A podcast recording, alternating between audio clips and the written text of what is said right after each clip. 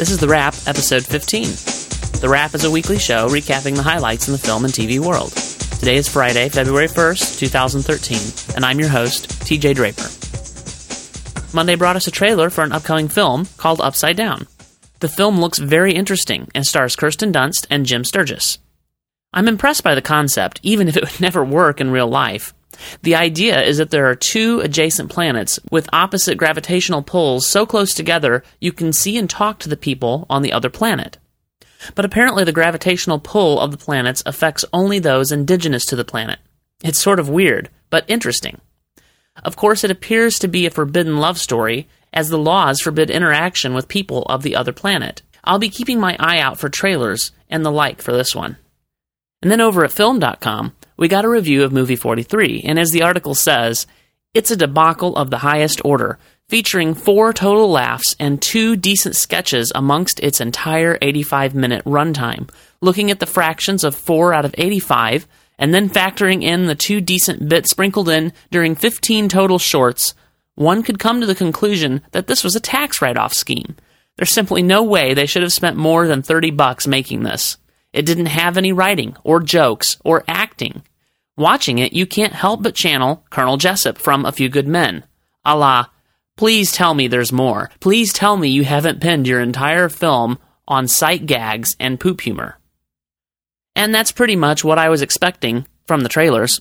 What kills me, though, is the cast. The likes of Elizabeth Banks, Kate Bosworth, Hugh Jackman, Johnny Knoxville, Justin Long, Seth MacFarlane. Okay, maybe that one I can understand. Dennis Quaid, Emma Stone, Kate Winslet. The list goes on. Lots of known and talented actors. How on earth did they sign all these guys on? I don't get it. John McClane is bringing the trouble to Russia in the upcoming installment of Die Hard, and we've got a clip featuring John running over cars and stuff. You know, generally causing chaos. This is one of those films I look forward to for the sheer fun of it. This clip is just an appetite wetter. Tuesday brought us a report that Hansel and Gretel is in the lead for the box office competition. Given that there wasn't anything else new at the box office last weekend that was any good, it's not surprising. Still, I sort of liked Hansel and Gretel for what it was. Cobie Smulders' character in The Avengers, Maria Hill, is a definite possibility for appearing in some capacity in Joss Whedon's upcoming show S.H.I.E.L.D., set in the Avengers universe. Cobie confirmed that they were in talks in an interview, saying, "The commitments to How I Met Your Mother don't affect it. And I can't really say, but there are definite talks about it. I'm very excited. I will do Maria Hill until they fire me and hire someone else to do it. I'm looking forward to the show for sure."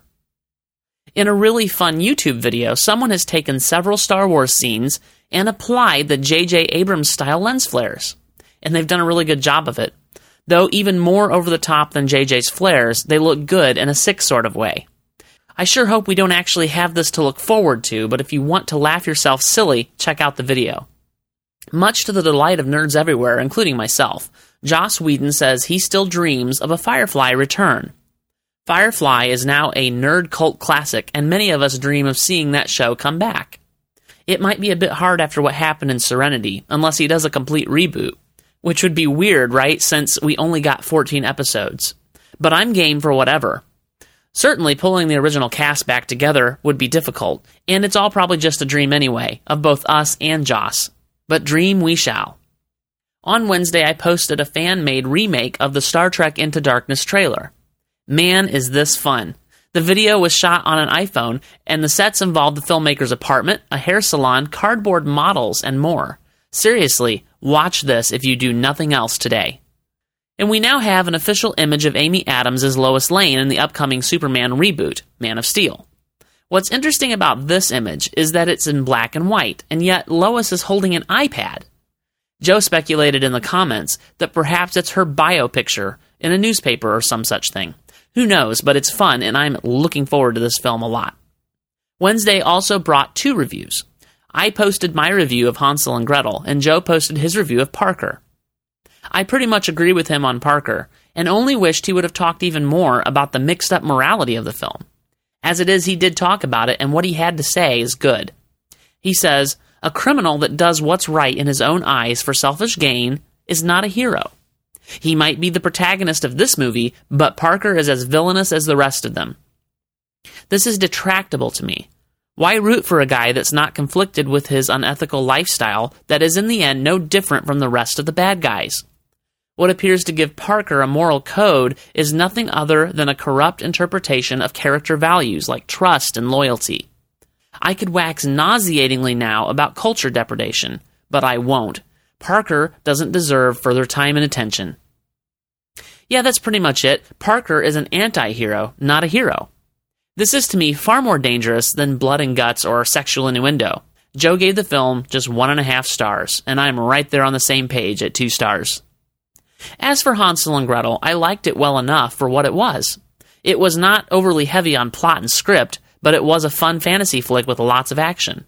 And as an R-rated film, lots of violence and blood. But I very much enjoyed all 3 lead roles in the film, played by Jeremy Renner, Gemma Arterton, and Famke Janssen. They were great. I gave the film 3 stars. Of course, Wednesday night we talked about both films live on the podcast. You won't want to miss it. Joe disagreed with me a little bit on Hansel and Gretel. He didn't like the film very much at all.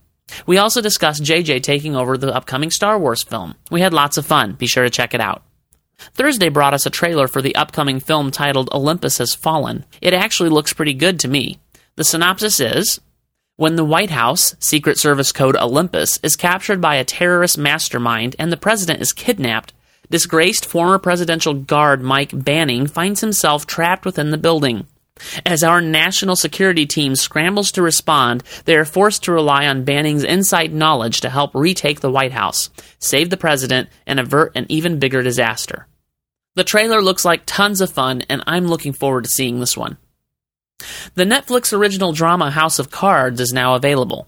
And they didn't just go with one episode at a time. There are 13 episodes available to watch on Netflix right now. The first episode is available to all, but you must be a paying subscriber to watch the other 12. This actually seems like a good move on Netflix's part. And now let me tell you about what you might like to see in theaters this weekend.